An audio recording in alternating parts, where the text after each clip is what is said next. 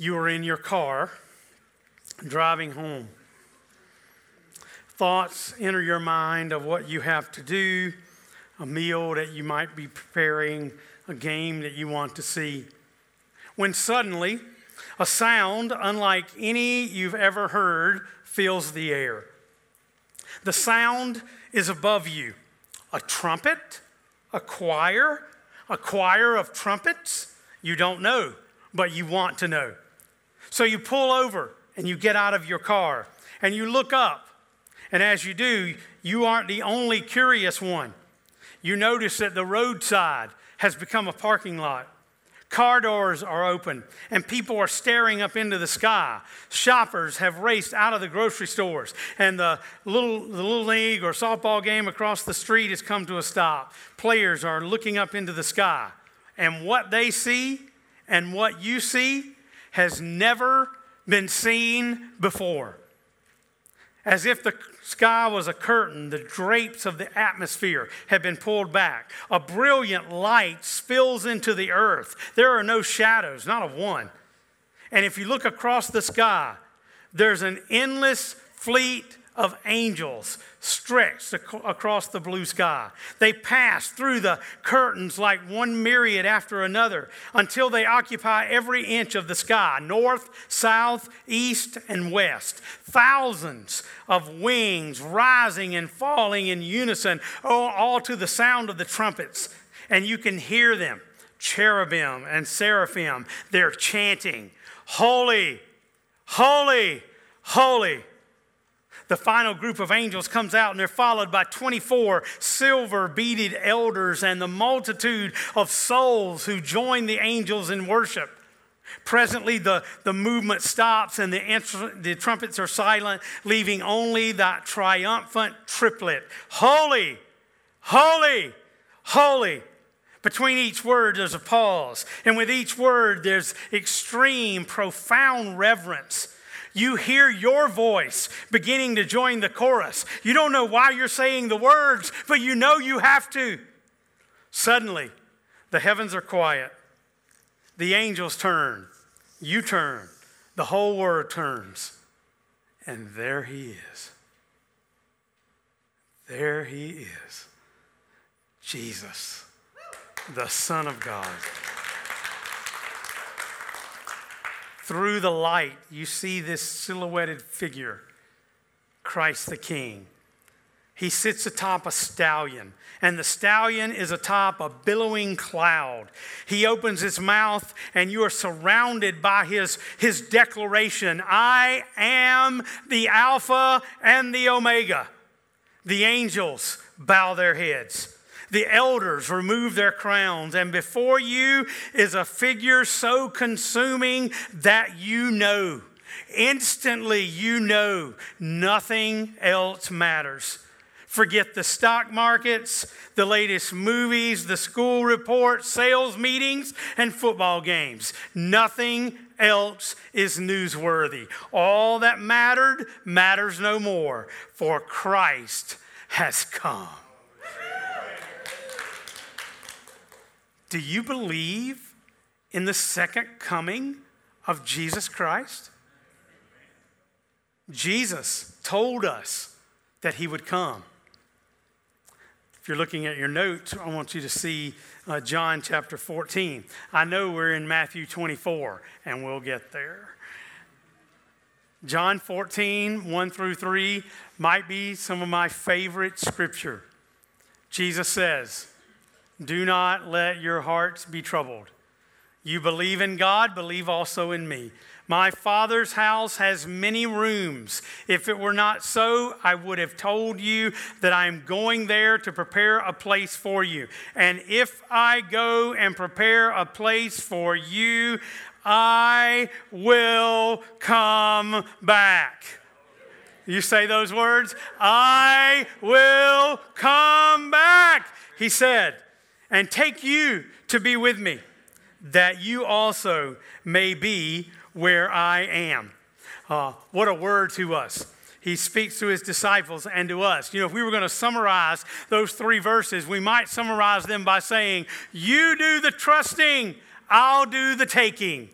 He will allow us to trust him as he does the coming to receive us. The whole idea is for us to trust in him. Our minds can't really get our heads around it. Even what I've described to you seems unbelievable that could happen, that the whole world would see it. He says, trust me. Don't let your hearts be troubled. Trust in God. Trust in me. He's saying, don't be troubled by the return of Christ. Don't be anxious about things that you can't fully comprehend. We could talk about the second coming today and talk about, the millennium or the Antichrist and who that is and this and that, all these different ideas. But he encourages us, don't be overwhelmed.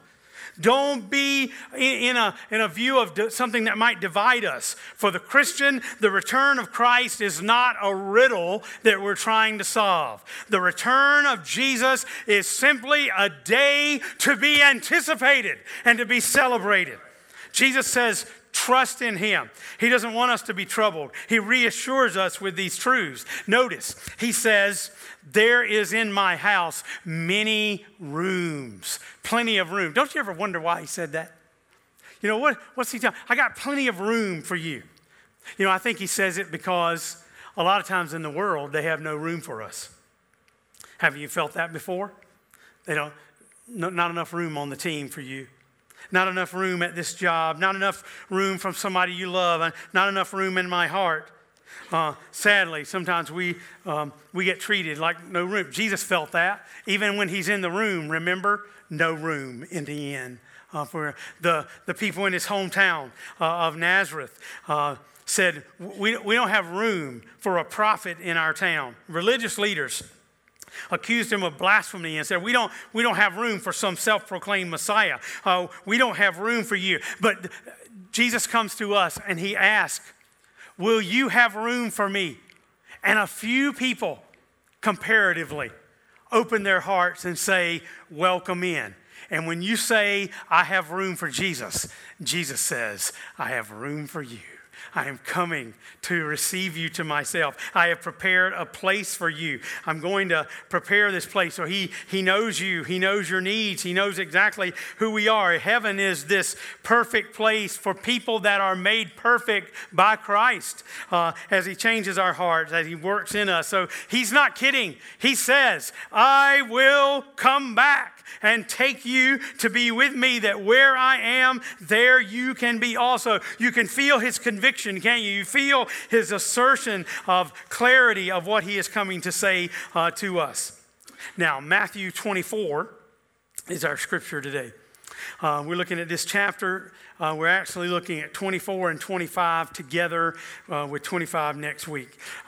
Matthew 24 has like a hinge that helps us to grasp what he's saying before and what he's saying after in the message from 25. And it's in verse 36 to 42. Here's what he says. But about that day or hour, no one knows. Not even the angels in heaven nor the Son, but only the Father. As it was in the days of Noah, so it will be at the coming of the Son of Man.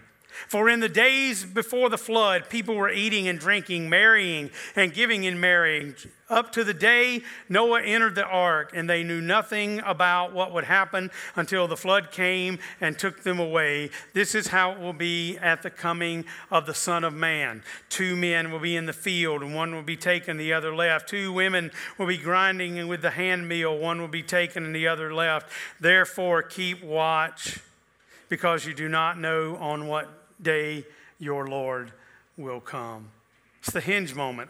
He says, just as in the days of Noah, it makes you think about when somebody just said that, maybe you would think about the sinfulness of the world at the time of Noah. That's not what he says. Maybe you think of some other characteristic that would be as in the time of Noah that you would hear today. You hear what he said? He said people were doing the same thing as you did this weekend. Eating, drink, I'm pretty sure you did, right? Eating, drinking, married, getting married, taking care of a family, simply living your life. Sounds just like our day, right? Just as he came at the time of the flood, so too is Jesus Christ going to show up, the Son of God, coming to be among us. when you look at these chapters, Matthew 24 and 25, is commonly called the Olivet Discourse. And it's named that because it was delivered to the disciples on the Mount of Olives, right there outside of Jerusalem, across from Gethsemane. And Jesus' message there is prompted by the disciples' question in Matthew 24:3.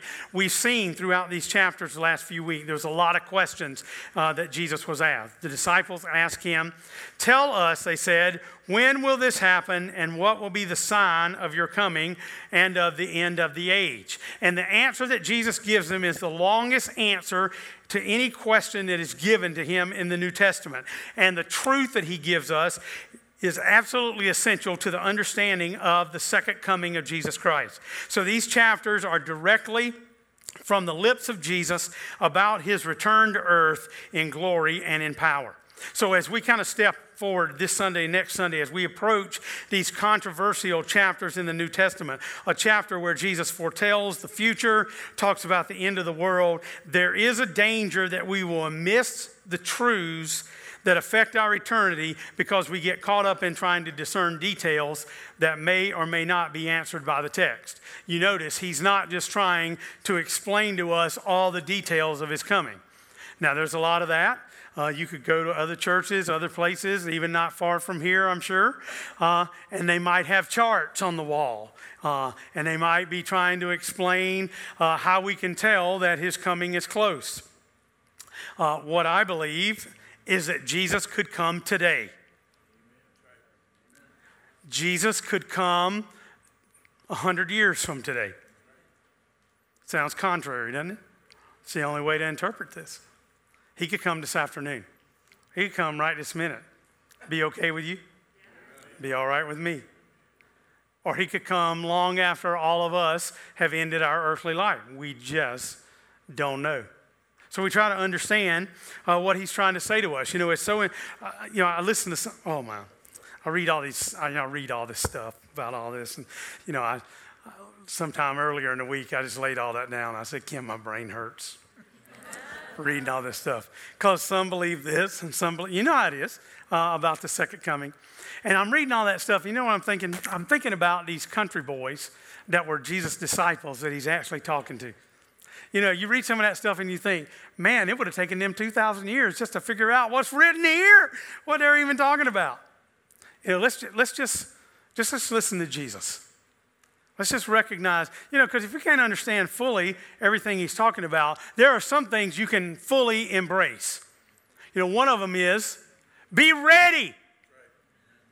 That was not hard to understand. I don't have any problem with that one. I noticed that throughout these chapters, there's a lot of imperatives that he gives.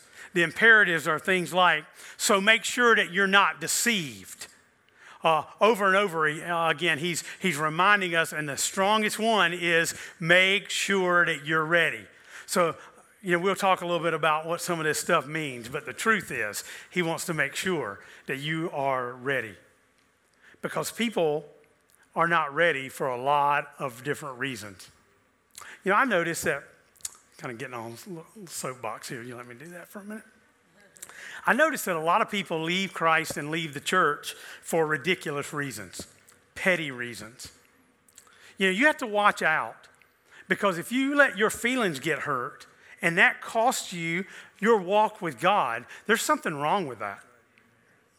He's encouraging us to be ready, to make sure that we have our heart attuned not to people and to the church or the pastor. You know, the pastor, he might let you down. I hope not. I'll try not to, do the best that I can. But if you want to get your feelings hurt and go somewhere else and go here and go there, you know, that's up to you. But I encourage you, make sure that you are ready. Don't let anybody get in your way. That's his encouragement to us. He's reminding us that did I tell you that Jesus is coming back? He's going to return. So as we look at these chapters, we can see these details, because a lot of people don't agree about everything, about what all the interesting questions, all the questions that arise in 24 and 25. We might not get them all answered, but the questions are you prepared for what might happen this week? or what might happen the next year? Are you prepared for what might happen in the next 10 years? Are you absolutely certain of where your life will be in eternity after your earthly life? So there are a lot of important questions, and Jesus' primary goal in Matthew 24 is not to answer every question about every detail of the end times, but rather to prepare us for whatever future might hold for us this week, this month, this year, the next 10 years, even the next million years. Aren't you glad that we as followers of Christ, we are focused not on something, but on someone? Our faith is in Him. So as we look at these together, what I want to do for you is just to talk about some words of encouragement. Maybe we can even think about attitudes that we should have as believers. So as you read these chapters, what is he trying to say to us? What is he encouraging you to? What kind of attitude does he want you to have? First one, we already kind of implied this from John 14, but we want to trust in the authority of Jesus Christ. We want to trust in the authority of Jesus Christ, recognizing that He has called us to be ready. He wants us to respond to Him. So He's encouraging us, helping us to think about putting this into practice. And notice what happens in this scripture. Verse 2, Jesus begins to speak about the temple. He says, 1 and 2, Jesus left the temple and was walking away when His disciples came to Him to call His attention to its buildings. "Do you see all these things?" He asked. "Truly I tell you, not one stone here will be left on another. Every one will be thrown down." Now, the way that these chapters get interpreted is really there's two or three options. Some people believe that Jesus is talking just simply about the destruction of Jerusalem and the destruction of the temple. Now, you know that Jesus is speaking. He's 33 years old, so we know it's around AD 33 somewhere. I mean, if you live 30 and start at zero, it's probably around 33, somewhere in there. AD 70, after Jesus was crucified and resurrected, we know that warriors came in and destroyed Jerusalem, and exactly what Jesus said would happen, no stones stacked upon each other, that this place was completely destroyed. So some people believe that Jesus is talking in Matthew 24 about the destruction of Jerusalem and has nothing to do with the return of Christ. I don't think that's right. Some people believe it has nothing to do with the destruction of the temple, and it's all about the second coming of Christ. I don't think that's right either. I think it's about both. I mean, when he's talking about stones on top of each other, so we got these two prophecies. It's sort of like, you've ever been on a trip where you're looking at the mountains and you're at some lookout and it's beautiful, or maybe you're wherever you are and you see these mountains. You ever notice that you can see a mountain that seems close to you? It seems like it's near, it wouldn't be very far away. And then if you look across the horizon, maybe you see even another mountain that looks just as big or bigger, but it's out there a little ways, but it looks so close. I mean, it feels like you're right there at this mountain and that you could just touch that one over there. Well, if you want to get to that second mountain, you've got a long, long journey. You see that close mountain, but then you got to get over that mountain and down in the valley and miles, maybe even thousands of miles to get. That's what Matthew 24 is trying to say. He's saying, here's this one idea, which is the destruction of the Jerusalem, and he's using that as an example of how terrible things could be, and then he relates that to the second mountain. He says there's not only this, but there's that as well. And so Matthew 24 is referring, especially 4 through 28, is referring to the destruction of the temple. And then you have him talking about this second. Did I tell you that Jesus was coming back? That's what he's talking about. He's given us an example of a terrible time that the disciples could get ready for. And then he's speaking to all disciples and saying there's going to be this incredible event that's going to lead to judgment that you must be ready for. So you can see, as he's giving us these two perspectives, he's talking that, really regardless of how you interpret all these things, first of all, Jerusalem was going to be destroyed and Jesus was going to return. To his disciples, these were like earth-shaking realities. But these truths are critical for us, so as we apply the text, notice what he says. He says in verse 35, heaven and earth will pass away, but my words will never pass away. So the two realities are that the things of this world are passing away. Things of this world are passing away. These country boys from Galilee, they show up in Jerusalem and they are stunned by the splendor, the beauty of the temple. These disciples, I'm sure they were impressed. The temple was massive. It was awesome as they looked at the beautiful temple that is built. But even Jesus says, even something as grand and glorious in this, all the things of the world, as incredible as they are, all of them are passing away. This is not our last spot. Pekin's going to dissolve and be nothing. Somewhere down, I don't know when or how it's all going to work, but it's going to pass away.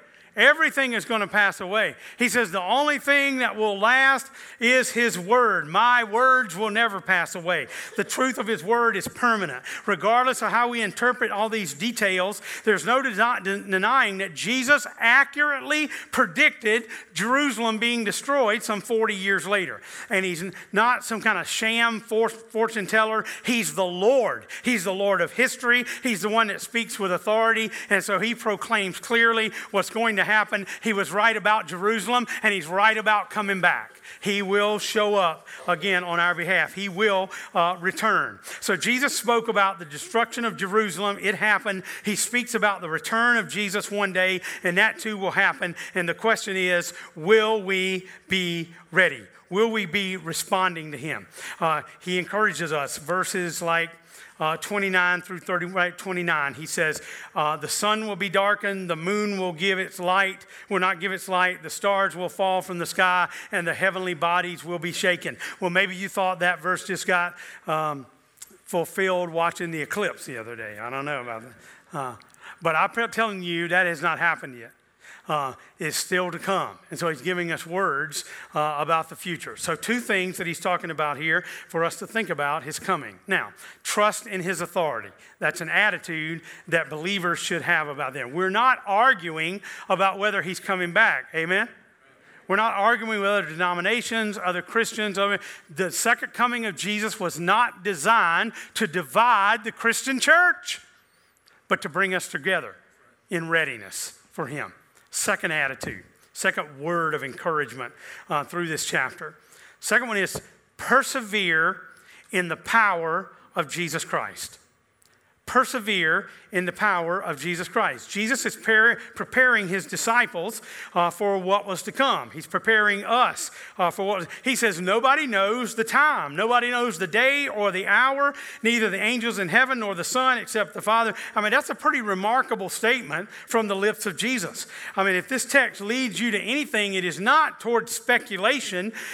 If that's where you end up, then you miss the point.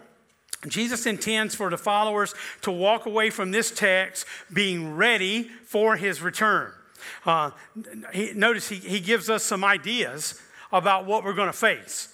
Like, what's it going to be like if you're a believer as we're waiting on the coming of Christ, as we know that he's going to return? Persevering. He wants you to have courage. Being a Christian was never designed to be just an easy thing for you to do. It took difficulty. It was going to take struggle.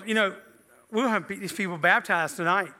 If they were baptized in some countries, their lives would be in danger. They might be the possibility of being kicked out of their families. None of that's going to happen tonight. Praise God for that. We have the freedom to celebrate that. But some places it would be like that. He's helping us to recognize that there's some cost, there's some sacrifice to being a believer. Notice what he says. He tells us that followers of Jesus will face deception. Followers of Jesus will face deception. He mentions in verse 4 and 5. Watch out. There's one of those imperatives. Watch out that no one deceives you, for many will come in my name saying I am the Messiah, and they will deceive many. He says essentially, many are going to be deceived, many are going to come, and yet many are going to be saved. That's what he wanted his followers to expect. 23 to 26, he says, Messiahs and false prophets will arise and perform great signs and wonders to lead astray, if possible, even the elect. When you see and hear those things, do not believe it. Another imperative he gives there. So, you might think about deception. Maybe you think about Jim Jones or David Koresh or some other big kind of thing but do you know the devil is using people all the time to deceive believers? I would venture to guess that even in our town, the number of churches that are here, the devil is using some churches, some preachers somewhere, some people to deceive Christians rather than to lead them to Christ. Maybe even just by making the gospel so superficial that are people really genuinely saved? Let's not be that church. Let's not be those people. Let's not be that kind of pastor and preacher. Let's not be a part of the deception that would lead people away. Let's help people experience a true relationship with Jesus Christ. This Christian life is not like a 100-yard dash. It's not just a short sprint where they give you a trophy at the end. It's like a marathon. We're in this race. We have to run all the way to the end. The gospel demands distant runners, those who run toward heaven with even knowing that there will be hardships along the way, not letting those hardships overwhelm us. Paul said, we will have momentary affliction that is preparing us for an eternal weight of glory beyond all comprehension. Wow, that's awesome. To those who endure to the end, they will be saved. So he's not talking about salvation through endurance. He's talking about salvation by faith, but a faith that endures, a faith that is strong, that allows God to help us to be faithful. Perseverance is what he's calling us to. Perseverance that marks those that are saved. Perseverance that reminds us that we are saints of God and he calls us to be faithful. He encourages us to recognize there's going to be deception, and says, persevere, be strong. Followers of Jesus, number 2, will face tribulation.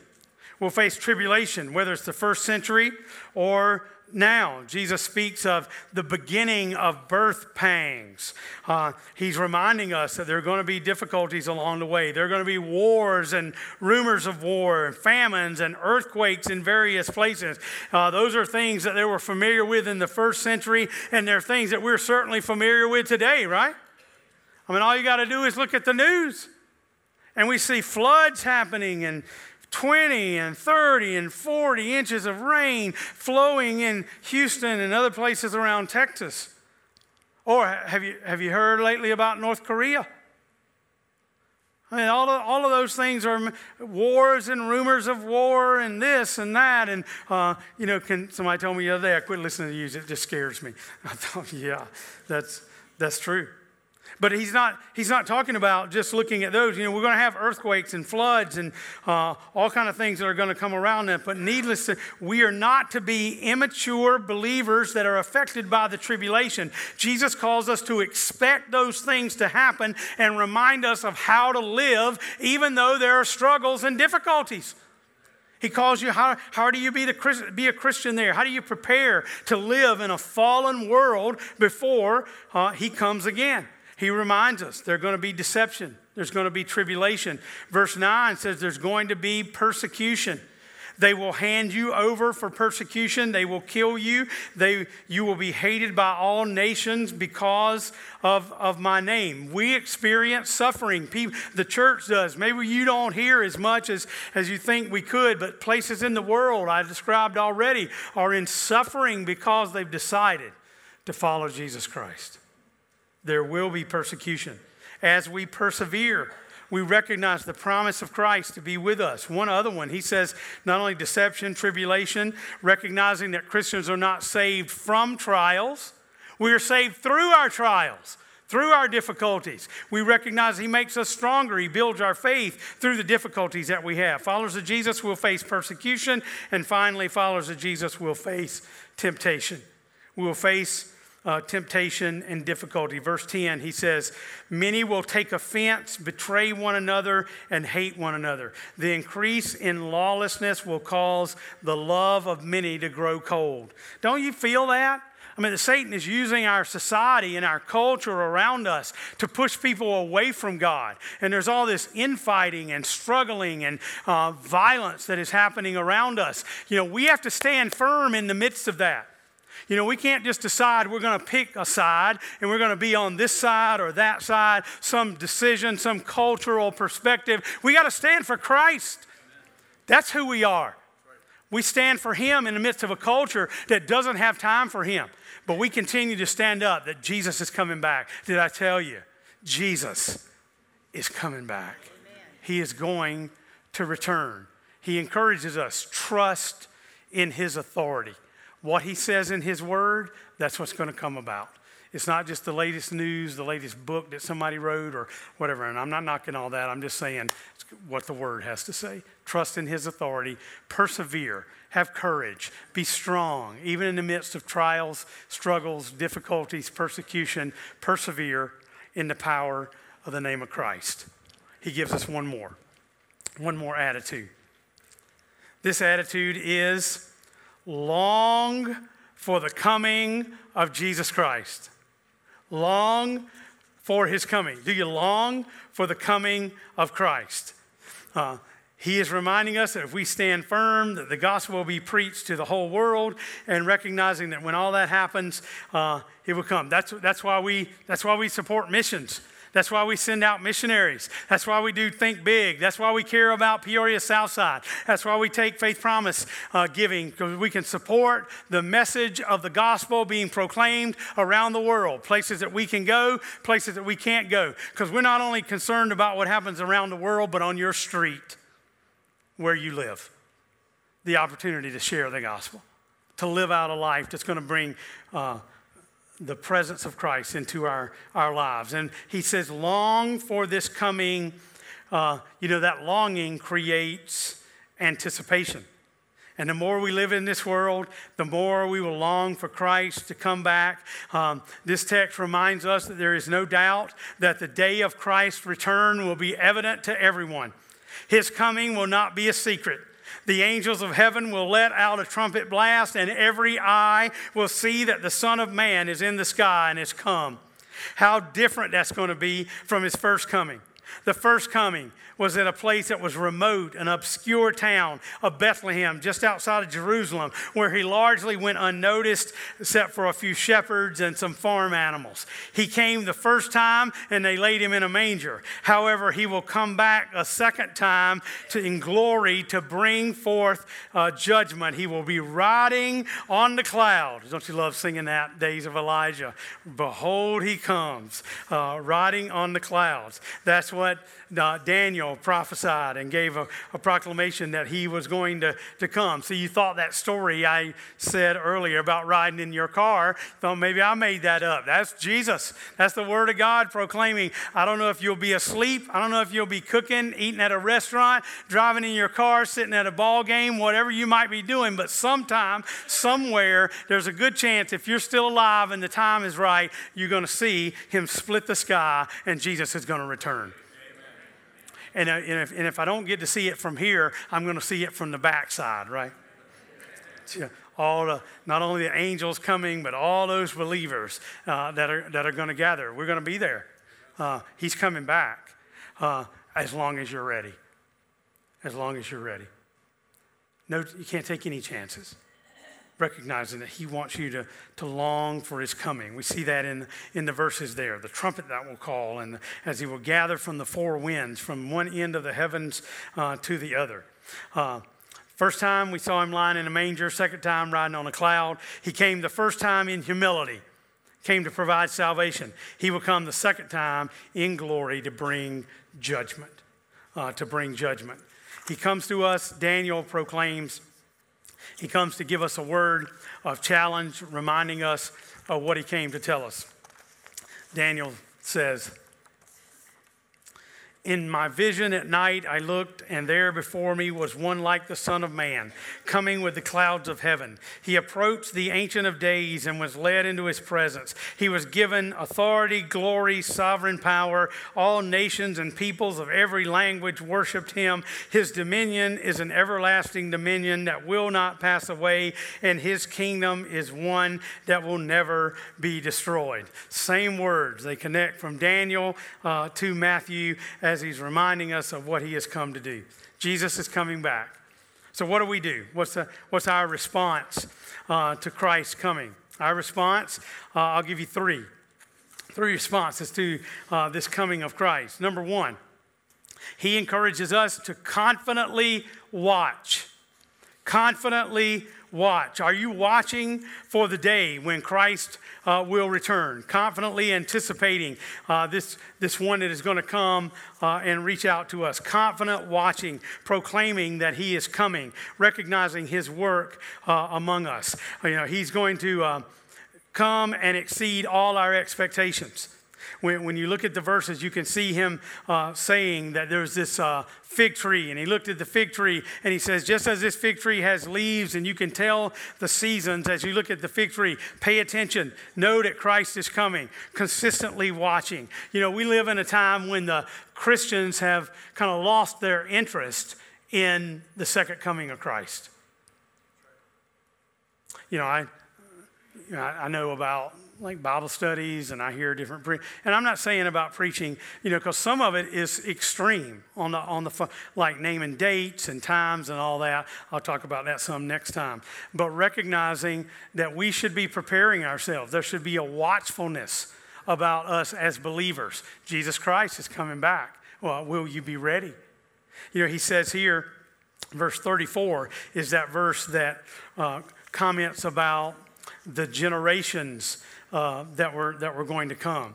He says this generation that he was speaking about, that generation that was standing there.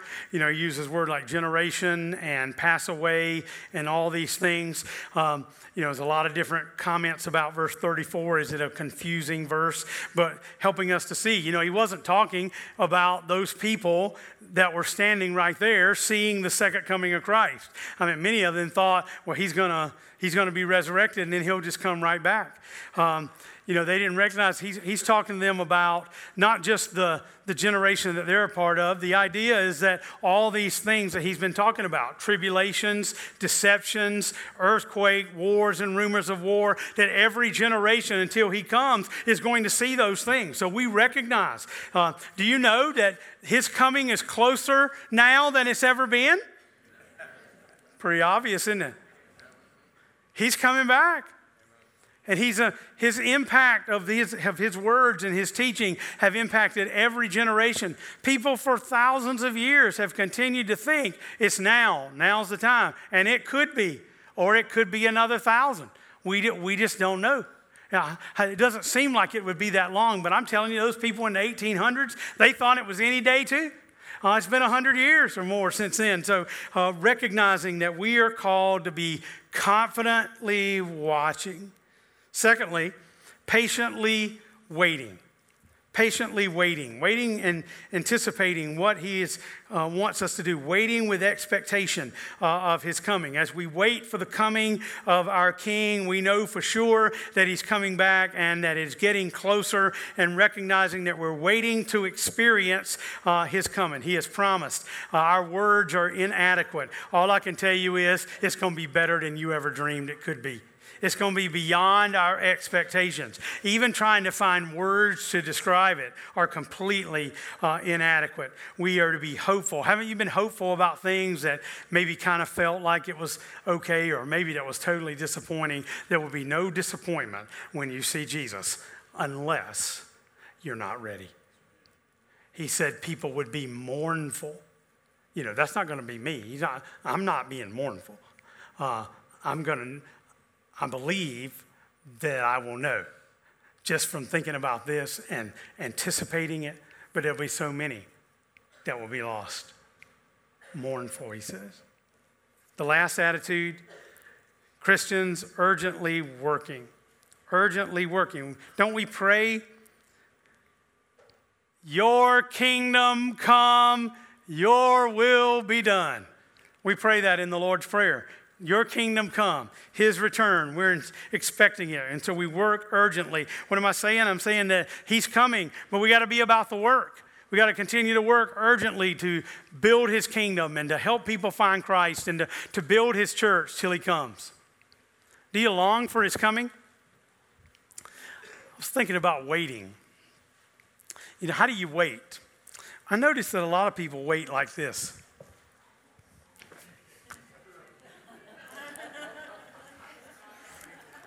It's your laughter of identification, I guess.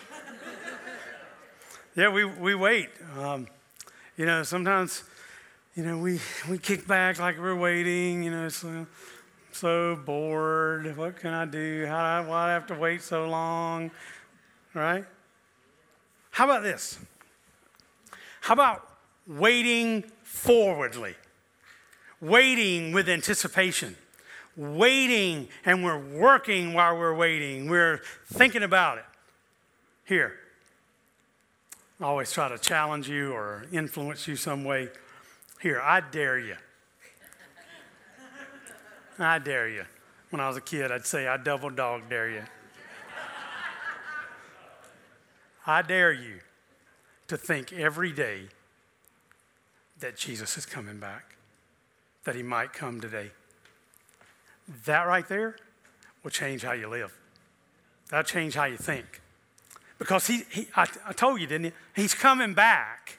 He's coming back for you as a believer, but he's coming back that everybody's going to see it. It won't just be a little secret in and out. No, everybody's going to see it. Everybody's going to know Jesus is coming back. If you think about that every day, I dare you.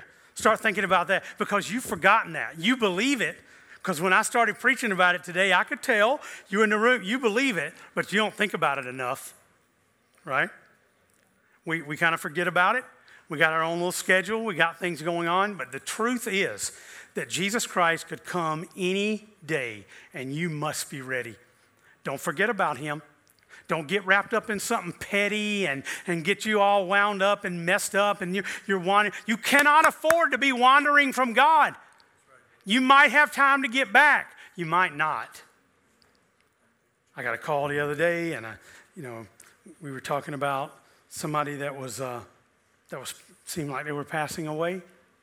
And he and I discussed the importance of that moment, of maybe that person being able to hear or to share with him. We long for that, don't we? Someone that doesn't know Christ or we're concerned about them to have a chance. But you won't have a chance. When the sky splits, it's going to be too late. You must be ready. You must be thinking that Jesus Christ is coming about. This is something that we believe. We believe in. We're a church that believes in the second coming of Jesus Christ. Hallelujah. Now, I'm not concerned about I don't know what day it's going to be. I mean, these people that try to come up with the dates and all that, I just want to pull out my Bible. Do you see what that says right there? Nobody knows. I don't know. All I know is I'm going to be ready. My heart is right with him. You know, when the tribulation comes, when temptation is there, when there's some kind of deception from the enemy or somebody else, I gotta have short accounts with God. You know what short accounts are? Yeah, we don't let the account get long. We pay the debt off quick. My mother was an accountant person like that. She used to say that. She said, you know, you're better off if you keep up with your bills, make sure things are paid, keep short accounts. I like that because that's what I keep with God. I don't, man, I love singing it as well with my soul and all that. But I'm going to be ready. Are you going to be ready?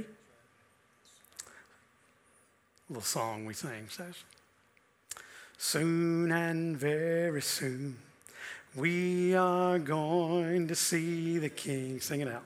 Soon and very soon, we are going to see the King. Soon and very soon, we are going to see the King. Then what? Hallelujah, hallelujah, we're going to see the King. I would assume that so many of you in this room, you're ready. I mean, you're right with me. But I just want you to know if you wonder if you're ready, make it right today. Make it right now. Don't walk away. He hasn't forgotten you. He hasn't pushed you to the side. He loves you. He wants you. All you have to do is tell him. Tell him you're sorry. Tell him you repent. Tell him you want him to help you change your ways.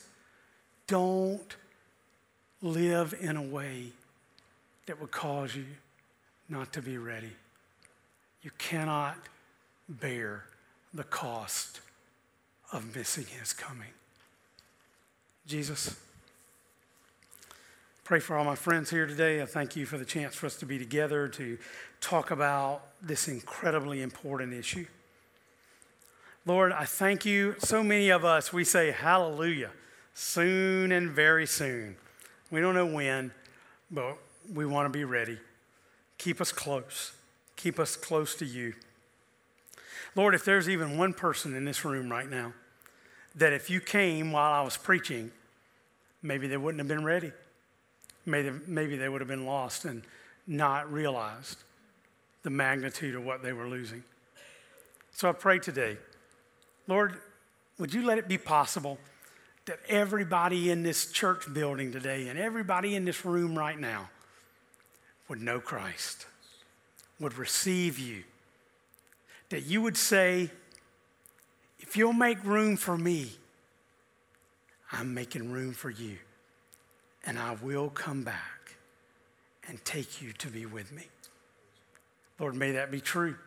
May that be an assurance for every one of us. Help us to know it without any doubt. We thank you. Jesus is coming back. In your name, Lord. Amen.